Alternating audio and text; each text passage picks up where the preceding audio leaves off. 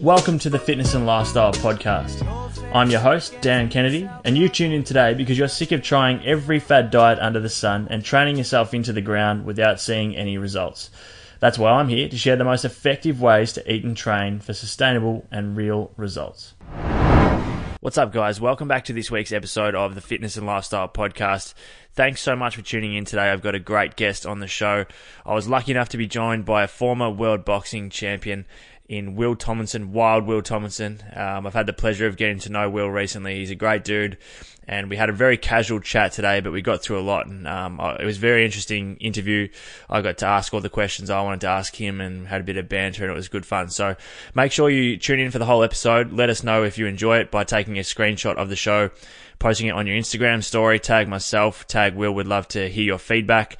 And of course, if you haven't subscribed to the show already, do hit that subscribe button so you can get all the future episodes and feel free to go back through and check out the previous ones as well. But let's get stuck straight into the interview. Welcome to the show, mate. Thank you. Thanks for having me. Absolute pleasure. So I want to kickstart the show today with you giving us a bit of a rundown on how it all started, how your boxing career started, what age were you, and um, and kind of what path you went down to to get to where you are today.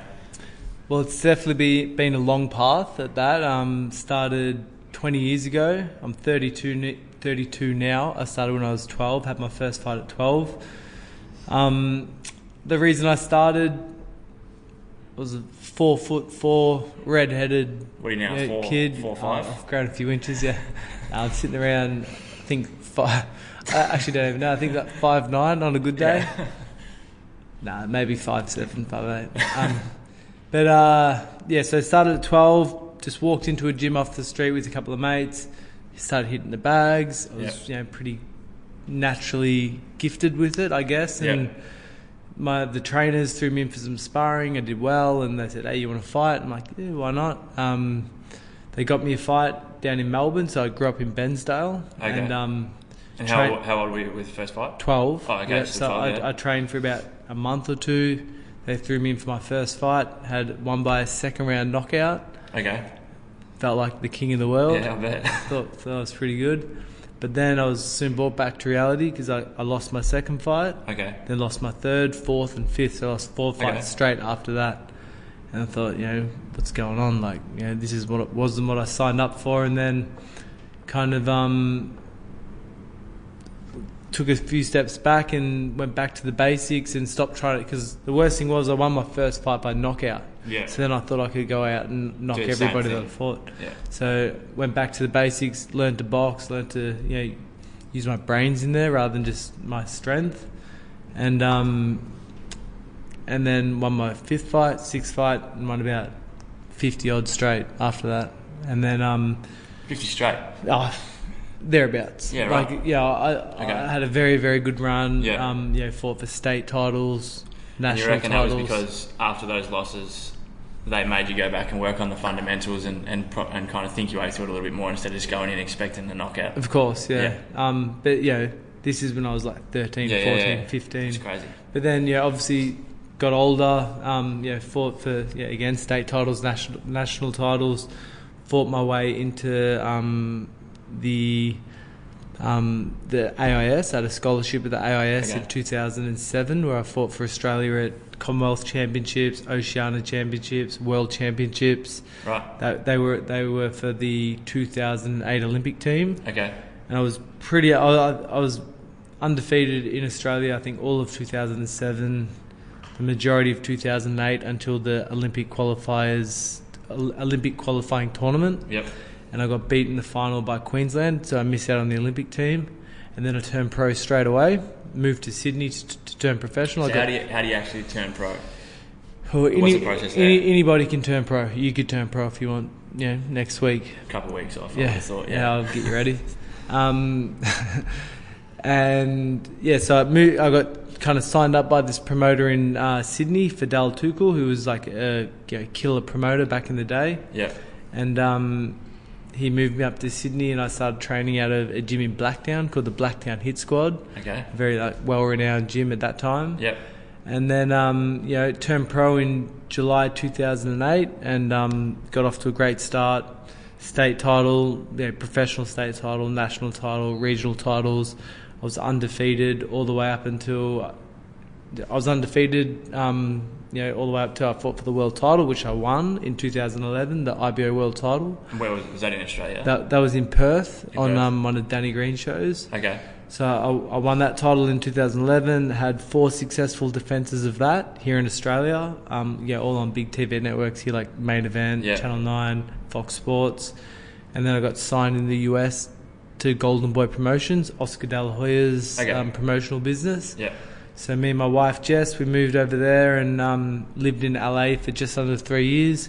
Had you know great great experiences like fighting in Vegas at the MGM Yeah. Grand and fighting in San Diego and Texas. Fought in Texas for the world title. That was on HBO. Okay. Yeah. So I got a lot of great exposure over there. Had a really good run, good life experience. Then we moved back at the end of 2015 and had a couple more fights back here and then hung them up. How old were you when you when you hung up their gloves? Um, I think it was 30. Okay. An old man. Oh man. And he, uh, actually, one of the questions that I got, I put up a, a thing on my Instagram story the other day, getting people to if they wanted to ask questions. And Did, there was, did, it- there was a did, shitload. did actually. anybody reply? There was a shitload. Yeah. Uh, well, like, one who- of them who- actually who's was, he? Uh, will, will you come out of retirement? For the right, for the right fight, I would. Okay. And what makes the right fight? Number one, the right money, Yeah. the right opponent, um, the right, like, the right um, yeah, opportunity. So Yeah. location, Okay. TV. There's a lot of things that make a good fight. But for the right fight, I would come out of retirement.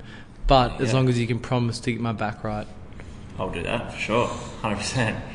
Um, so you mentioned obviously before when you first started out. Now, keep in mind you're only 12 at the time, but you've obviously had. You've, how many losses losses did you have as a professional? Um, I retired as a pro. Twenty, I had twenty nine fights, twenty six wins, two losses, one draw. Okay, cool. So when at the end of my LA trip, I, I had a chat. I did an interview with Tony Jeffries. Don't know him. Don't know. No, I do know. And one of the uh, one of the questions was uh, one of the questions I asked him was what was his mindset and the whole process after a loss. Obviously, after a win, um, and I, I want to know the mindset after a win as well. But after a loss, what is the process? Um, I'm, I'm sure it's different for and everyone. but- initially, it can be a very like daunting experience coping a, a loss, especially in the in the in professional boxing, because you know you can really only afford a few losses along the way before it, it starts really impacting your value as a fighter. okay, Um, you know, people like to you know, back or follow a winner. Yeah. Um, and you know, it can be, you know, very you know, daunting. As I said, a daunting experience, and um, you've just got to overcome it and reset and go again. It's So the there's not really there's not would- really much you can do about it. You know. yeah. So were you the type of person that after so after, obviously there wasn't that many of them, but after a loss, did you would you go back and, and watch tape of what you could improve on and get straight back in the gym, or would you Mm. No. kind of just So, ride so it out a bit? the, the first pro loss that I had was in Vegas at the MGM Grand, and it was. I don't think it was anything that I made that I did technically wrong in the fight. okay, It was just more of my like my mindset going into the fight. Probably put too much pressure on myself Right. to perform, and obviously when you put too much pressure on yourself, and you know you want something so bad, then you almost get the opposite yeah, reaction. and overthink everything, overthinking yeah. everything, second guessing everything you're doing. Where I should have just you know, stayed chilled, relaxed, and just let my instincts Mhm. do what they've done for the last you know however long. And um, but I didn't. Yeah. So And so I want to stay on the topic of mindset. So that's that's after a loss. What about after a win? Is it? I'm I'm assuming it's probably Um, one of the best feelings you've ever felt in the world, especially as a Yeah. pro boxer. it is very hard to you know replicate that feeling you have Yeah. of um, you know putting in a you know, big ass training camp, you know starving yourself, making the weight, putting yourself through all that pressure, and then having the fight, having a good performance, getting the result, and then yeah, being announced the winner in front of that those big crowds and all that weight's just taken off your shoulders. It's a pretty good feeling. Hundred percent. And when you're in the rooms, at you know, I don't know, I don't even exactly know how it works. But if you're in you're in the rooms, you're about to go out to the ring. What is what goes through your mind as you're walking out and you're, you're about to get in the ring? I'm assuming once that first punch is thrown and you're actually in there, kind of you just get focused and it's kind of business as usual. But the lead up to the fight, do you do you get pretty nervous or is it what's the what's going through your mind as you're walking out to the ring? Well, it was all it was different. I had a different mindset through the yeah, the nine year span of my pro career. When I was young and hungry, like I was super focused, like I'd just be walking to the ring, just you know, tunnel vision, just with, you know, with a clear game plan in my head and ready to go out there and do the job. Yep. You know, I used to. I remember I used to be able to get into the ring and literally blank everything out other than my opponent and just focus solely on him. But you know, I guess as I got old, I got older and my mindset changed a little bit. Like that tunnel vision starts to expand and bit, open yeah. up, and things can creep in, and that w- which can like deter you. Yeah. Um, but ideally, you want to have that tunnel vision, and you know, when you walk into the ring, just focused on doing the, 100% doing the job. Yeah. And as a pro, how how far in advance would you usually find out that you've got an opponent? Like how long would training camp be? It depends on you know what level you are as your in your career. ranks, but like yeah. when you're starting out and you're fighting like the first two years, I was fighting seven seven times a year. I think my I had 14 fights in my first two years. Okay. So like they're fights that are they're just kind of fed to you quickly, and you don't really have time to prepare for a specific opponent. And so is that just a matter of basically staying in fight shape year yeah, round? and just staying staying in the yeah. gym, sparring a lot of different guys, Yeah. getting used to just fighting whoever's in front of you. Yep. But then obviously once you start winning world titles and fighting for belts, you um you know you, you generally have your opponent locked in at the date that you're fighting at least ten weeks out, and that opponent locked in at least eight weeks out. So you've got that good eight week window to prepare for a specific opponent. Yeah. And did you enjoy? Tra- like, do you, are you the type of person that enjoys the training and the hard work leading up to it, or did you kind of I, I enjoy hate the training but I- love the fighting? So I enjoyed the training. I enjoyed kind of enjoyed the training. I hated the dieting. That was always you know We'll one that, of yeah. one of my biggest challenges was starving myself to make weight. Yeah. So enjoyed training. pictures, You look did- pretty shredded in didn't some of those. didn't like the making the weight cut. Um, but, but loved the win. So everything else would become irrelevant when you got announced the winner. Made it all worthwhile. Yeah. So, so with you mentioned the dieting just then. What what would it typically typically look like? Like how much weight would you have to lose coming into a fight on like usually? So I'd, I'd typically start a training camp around seventy kilos, um, and then And that's a comfortable weight for you to maintain. That's just an, a natural weight for Okay. me. Around like right now, I'm 70 kilos. okay. Um, yeah, I used to start training camp about. You know, I'd get notified by my management that I was fighting in 10 weeks. I'd be Yeah. 70 kilos. I'd slowly bring my weight down to like 68. So Yeah. drop a couple of kilos before that eight, that official eight week training camp begun. Mm-hmm. So I'd start weight uh, training camp at 68. Probably throughout that training camp, I'd try and get down to at least 62 kilos.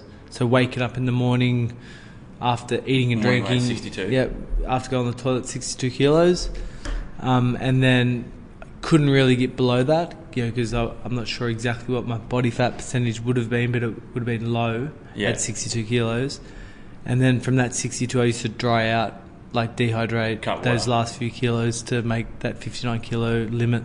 Yeah, and for those that have no idea how all that process works, how does the whole water cut work? Um, so I used to do it by water loading. So Load first and then so, cut it out. to, so at least 10 days out, I would really start um, pretty much cutting all the sodium out of my diet. Yeah. Really start um, uh, eating under 100 grams of carbs a day. Yeah.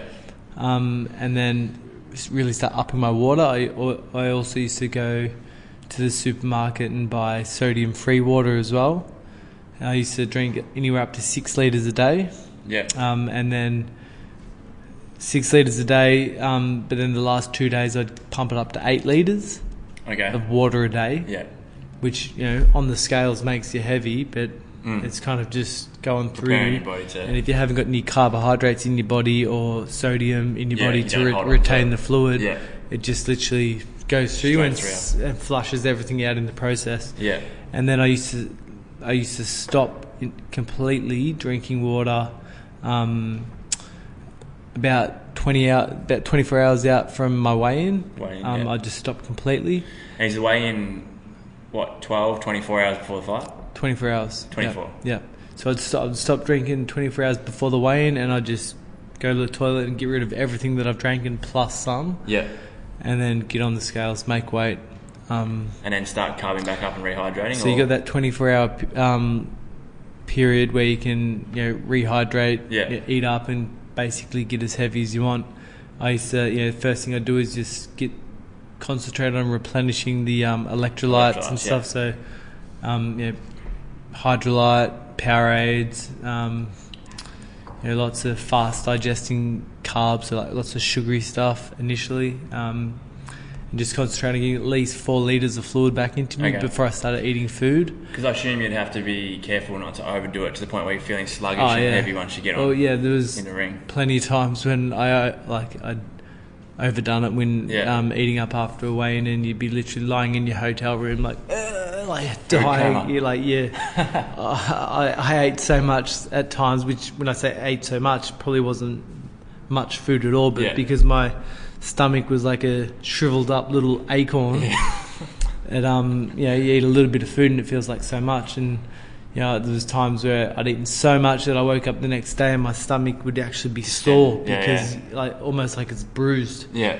And then you'd be worried in the fight that you're not going to get hit in the gut. So Yeah. um, yeah, but that that's all about staying disciplined and you know having your eyes on the prize and not celebrating the win of making weight Yeah, yeah, because yeah. that's not the win. Like, Yeah. And sometimes making weight becomes such a fight in itself that people make weight, fighters make weight, and they feel like they've won the fight. yeah. It's almost like you know that, that same relief of, as winning a Winning fight. the fight, yeah. But um, the trick is not to get suckered into Yeah, yeah. that. It's just another step in the process. Yeah. What was the highlight of your career? Had a lot of good times in my career. Um, uh, yeah, a couple of good uh, moments along the way was probably my first big performance um, on a bit on the big stage was when I knocked out an American guy named Verquan Kimbrough, who was Roy Jones Jr.'s little protege, on the Danny Green Roy Jones Jr. card in Sydney at Acer Okay. Arena. It That's when, that's when Green. One, yeah. So, is, yeah. so that was in front of twenty thousand people at Acer Arena. So it was like a huge, a huge, um, you know, platform for me to vibe, yeah, yeah, 100%. launch the Wild Will brand to Australia and Yeah. in front of you know the hundreds of thousands of people that had tuned in to watch Danny Green and Roy Yeah, Jones yeah. fight. So I went out there and I like I was very overly mat. Like I, I was I think nine and zero, and my opponent was like twenty three wins, two losses or something. So it was a bit of a you know, mismatch in it, it kind of kind of experience. Yeah. But I went out there and I ended up knocking him out in the third round and had a great win. And then from that, you know, um, had another, I think, five or six fights. And Then got the world title fight and again on one of Greeny's shows in Perth and won that. That was obviously a, a huge Yeah. um, moment for me. Um, that's yeah, obviously every every fighter's dream to be able to win a world title. World title, yeah. And then I had the you know the three or four defenses of that, which were was great time. That two year period as Yeah. the world champion here in Melbourne, um, and then I got signed by Golden Boy and had a lot of great experiences over there as well, fighting at the MGM Grand That's and unreal. fighting on HBO and Yeah. all that stuff. Yeah, Crazy. Who was your coach over in um, LA? And is Um, it is it so? Do you have one coach, or do you have like multiple coaches that help you with different At- aspects nah, of the training? At, at any one time, you'd have like one boxing coach, Yeah. and sometimes you'd work with the strength and conditioning training Okay. as well if that's what you wanted to do. yeah, But um, normally, yeah, the attention's focused to the boxing Yeah. coach. yeah, Um, so in America, so my coaches in Australia was Lincoln Hudson, my professional coach, um, up in Sydney. Then I moved to America and was trained by Manuel Robles, yep, who you know, he's got some very very good boys at the moment, um, a few world champions, and then I left him and ended up training for a couple of fights with a guy named Nico Robledo, two Mexican guys. okay. What um? So so that's the highlight. What was the what was the lowest point of your career? Was there a point where where it kind of sticks out as the lowest point? My first professional loss was pretty tough. Yeah, That was um, That was in Vegas. Yeah. Um, yeah. What round was that in? I w- went the distance. Okay. Yeah. Um, just lost over ten rounds. Just got outboxed because I was again trying too hard. Yeah. Um, you know, I was just loading up every punch and really, you know, pressing the action too much, and my opponent was just able to sit back and pick me off and outbox me. Yeah. Um, that yeah, but after that, like there was a lot of you know, I was very in a very low patch for a while, and then there was also another low patch or uh, yeah, um, when I fought, uh, I forget his name. Um, he was a Filipino guy. It was on a Channel Nine show here in Australia Okay. in Melbourne, and um, poor performance. Yeah. I won, but it was a shitty performance. You won? Yeah, I won. Yeah. I, I, well, you don't think I won? No, I assumed you won. No, yeah, I don't know. I got the, I. I got the decision. Okay. Right. But you weren't happy with it. I, I was not happy with how I fought. I, I genuinely believe I just did enough to win, Okay. and you know, some viewers thought otherwise. Okay.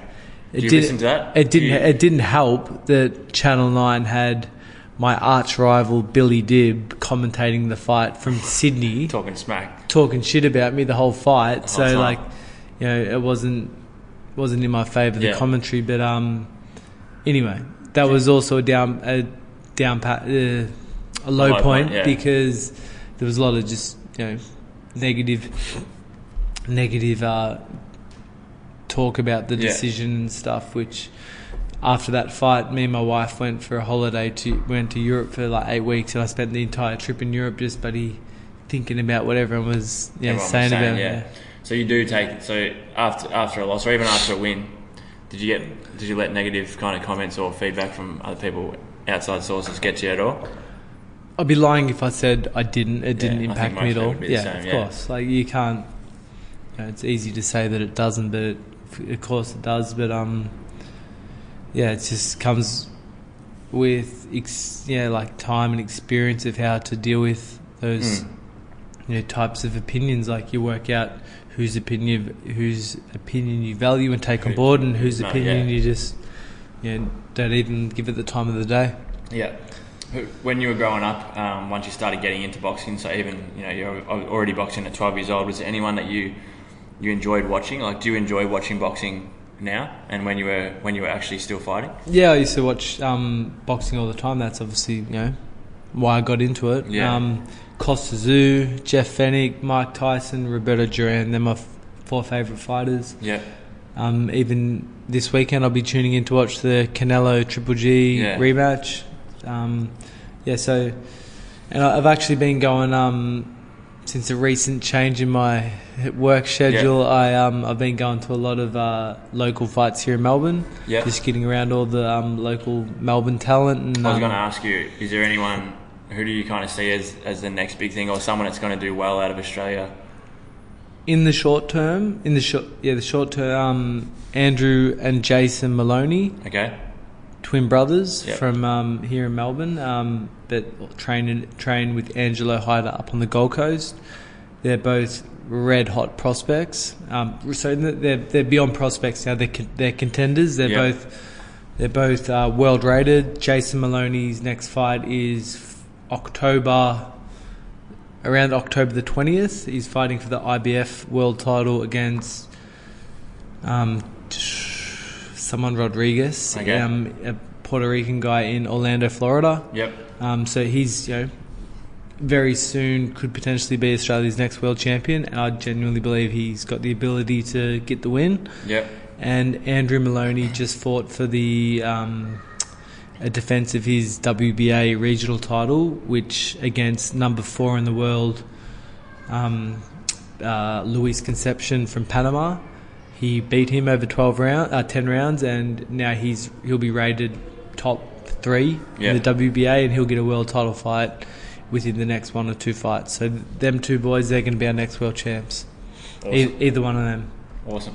Do you just going back to, to your career quickly? So physically, um, what's the process after a fight? So regardless of whether you win or lose, I'm assuming you most of the time, unless you get a, an early knockout, you'd cop a few shots during the fight. What's the process in terms of recovery? Like, do you ice straight away? Do you was there a process that you followed after every fight? Well, to begin the recovery process? the process that always used to that you know, had to take place after my last 10 fights was I'd spend a lot of time in the back rooms getting stitched up because I always used to get really bad cuts. Yeah. Um, I never used to get too like really bad swelling or anything that required ice.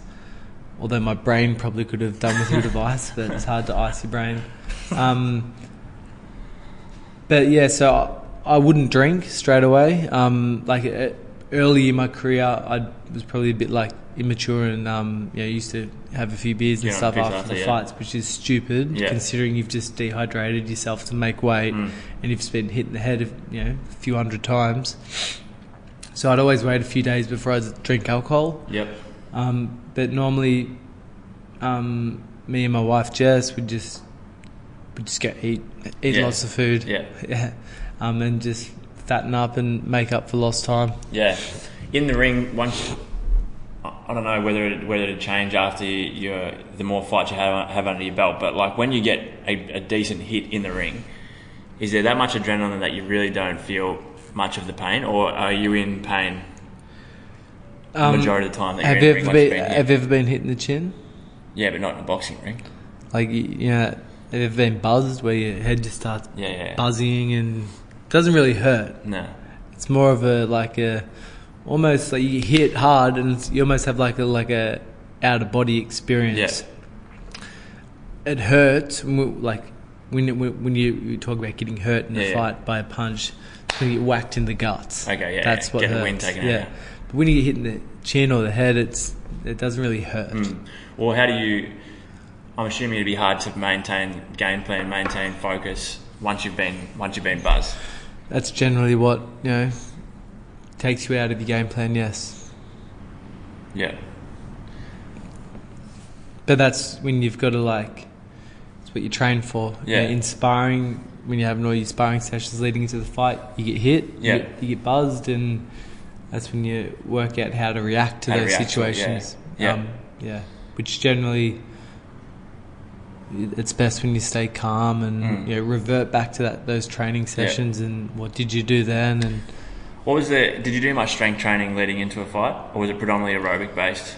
Um, so early days in my pro career, I used to be, I used to do like strength condi- strength conditioning training pretty religiously, like what I was telling you earlier. Tuesday, Thursday, Saturdays was always weights, Yep. weight training, all like strength based stuff. Compound Um, movements and stuff like that. Yep. And uh, but then as I got older, started fighting the fighting to make weight, struggling to make weight.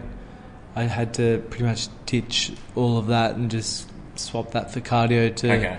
just concentrate on burning, like losing weight, Yeah. Expanding as much. Lo- as losing weight, yeah. and sadly probably losing muscle, at the same time. Hundred percent. Hundred percent.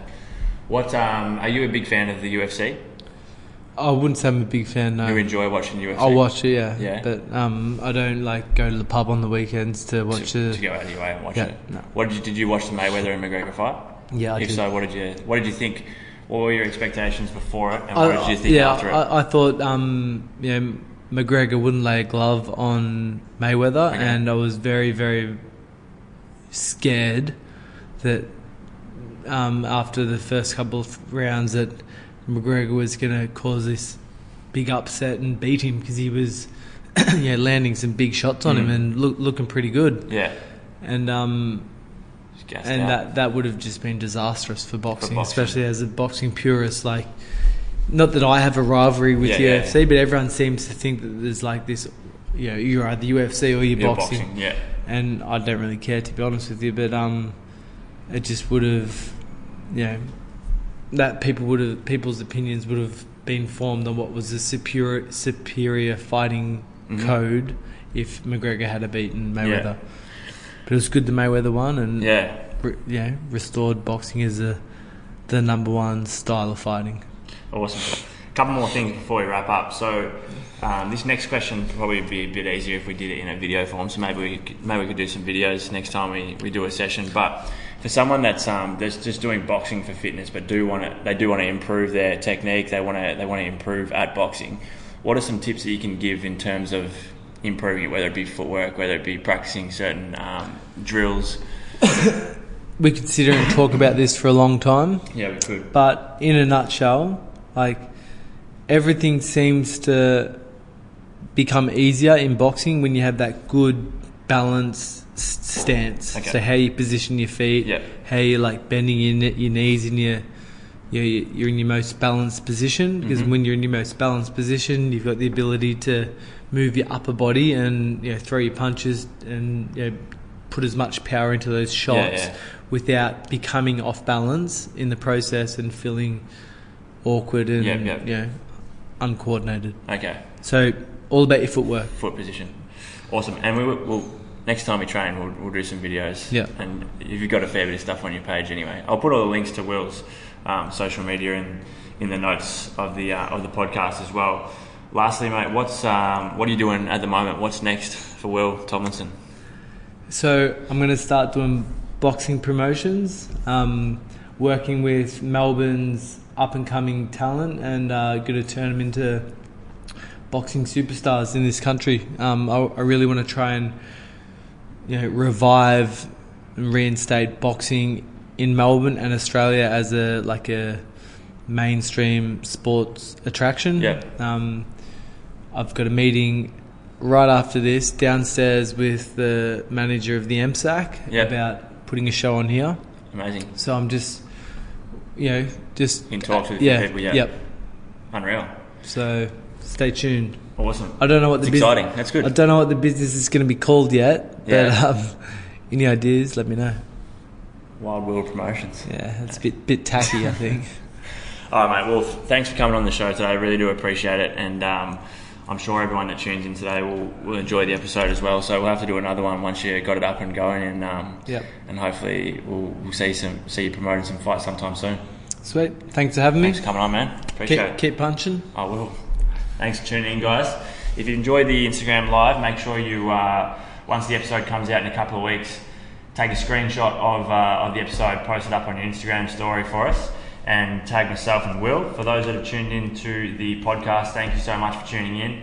Um, hit that subscribe button if you haven't already, and like I said, all Will's social media and everything will be in the show notes below, so go and check him out. And look forward to chatting to you guys in the next episode.